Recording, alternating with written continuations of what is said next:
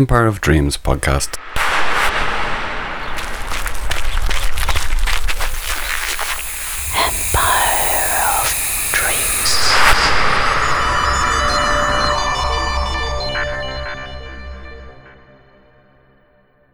Watching the show, I felt the sense of longing and the sense of trying to belong to something, someone, some place.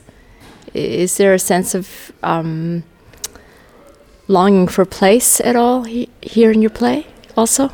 in the show, there's a lot of interchangeability almost between the idea of places and people.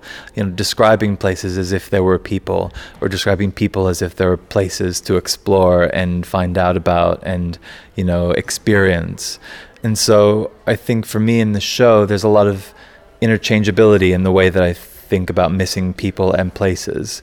And some of the interesting qualities of people or places for me are found by thinking of them the other way around some sometimes you know but um but yeah there is some longing for places i think in the show um since I left where I grew up in Texas 13 years ago, I've always felt a huge distance there. And now, even when I go back to that place, it's not what I think of it as or what I remember it as. So, there's that distance through time is made almost a permanent distance from what I feel about that place because it doesn't really exist, you know, in the same way.